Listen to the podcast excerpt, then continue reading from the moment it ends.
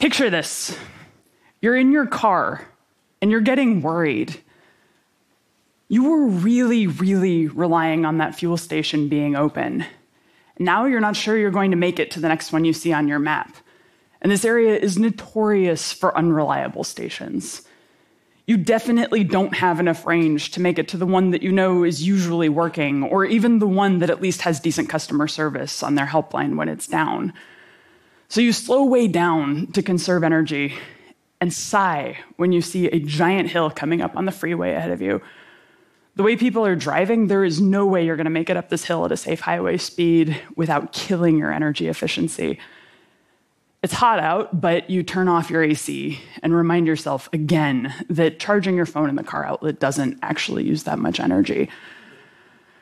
Man, you think to yourself, I remember when this was a problem for EVs.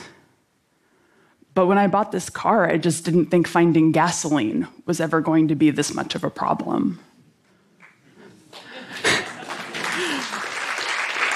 If we succeed at reaching international climate goals, the fossil fuel infrastructure systems that support about 80% of global energy consumption will mostly, if not entirely, retire over the next few decades. The global dominance of fossil fuels and the global emergency of climate change means that this retirement imperative exists everywhere. Whether infrastructure is relatively old, like in the US, where I work on these issues and where most of my examples come from, or relatively newer, as in many countries with more recent industrialization. What I'm talking about is big infrastructure, like power plants and refineries, but it's also things like gas stations and people's cars stoves, and furnaces. Fossil fuel infrastructure is a complex network of high hazard industries that need to be able to continue to operate safely until the new system is completely ready to take over, including during emergencies complicated by climate change. Just letting these systems go away would be deeply disruptive and hazardous. We'd expect disproportionate harm to overburdened and underserved communities who can't opt out from skyrocketing prices, abandoned remediation plans, and declining access to energy services. This means ongoing fossil expenditures and a reliance on highly trained workers in industries that might not outlast their careers, with a simultaneous focus on phasing out these same industries as quickly as possible to address climate change and a host of other environmental injustices. This is why we need to plan. And right now, there's basically nowhere in the world where these urgently needed plans for phasing out the fossil system while phasing in the clean energy system exist. When we talk about climate goals, the question I like to ask is if we actually believed we were going to succeed, what would we need to be doing right now? The time between now and success is where this gets real and very difficult. Sara Hastings Simon and I call this the mid transition, and even under a best case scenario, it will probably last for decades. During the mid transition, the clean energy system and the fossil energy system are both too small to fulfill all of the energy needs we have, but big enough that they can't really operate without constraining each other. Also, the mid transition overlaps with the climate transition. This means we'd expect the systems we have now to become less functional as they operate further and further outside of design parameters. And it also means we don't entirely know what the new systems will need to be able to handle.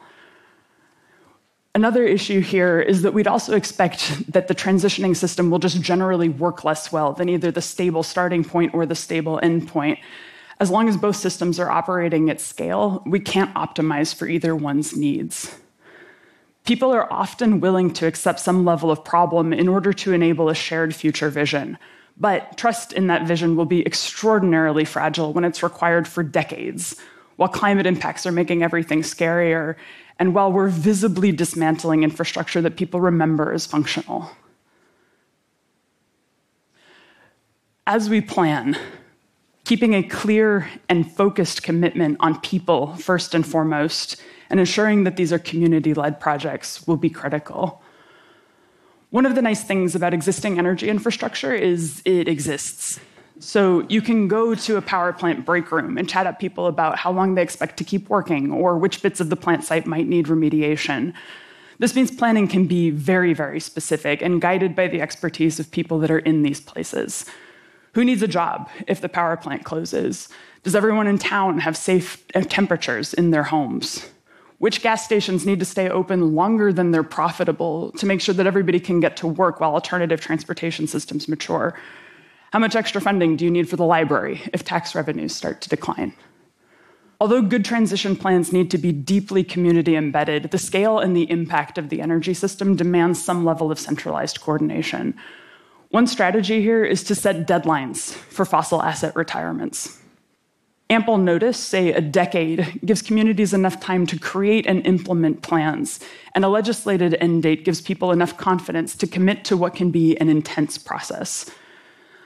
I showed that in the United States, requiring all fossil fuel fired power generators to close by 2035, which is President Biden's power sector decarbonization target, would actually allow the large majority of them to meet or exceed a typical lifespan potentially giving communities some confidence that these deadlines are manageable.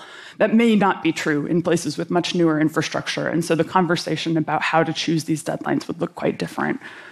But in general, being honest with people about what's coming with enough time and support to do something about it can be really transformative. But it does require a commitment to the endpoint and to proactively ensuring people have what they need to thrive alongside transition. That is what earns and maintains trust, not far off emissions targets with vague implementation plans. The alternative of unplanned transitions is unacceptable, but common. Notably, this is what we would expect to see if we just rely on clean energy becoming cheap enough to displace fossil energy systems. What I've observed over the years is that facilities might close suddenly with a round of layoffs and a bankruptcy notification, with very little notice and no plan for what comes next. Several years ago, I was working on a survey in a coal mining community, and the morning my survey hit people's mailboxes, about 500 coal miners were suddenly laid off. Just four US coal mining companies used bankruptcy to avoid about $5 billion in pensions and environmental cleanup obligations just between 2012 and 2017. And the coal industry in the United States is actually pretty small, now providing about 11% of primary energy, down from 18% a decade ago. We're talking about successfully retiring and replacing infrastructure that supports 80% of energy use globally and in the United States, all before I reach retirement age. Planning the transition is an ethical responsibility that takes time, but also creates opportunities to implement a just and sustainable future that corrects the harms of the past. Collaboration and a laser like focus on ensuring people have what we need to succeed through this transition will be critical, particularly as the transition collides with climate tragedies. What would we do now if we believed we'd succeed? Anticipating the bumps and planning for success is the path to a just, decarbonized, and sustainable world. Thank you.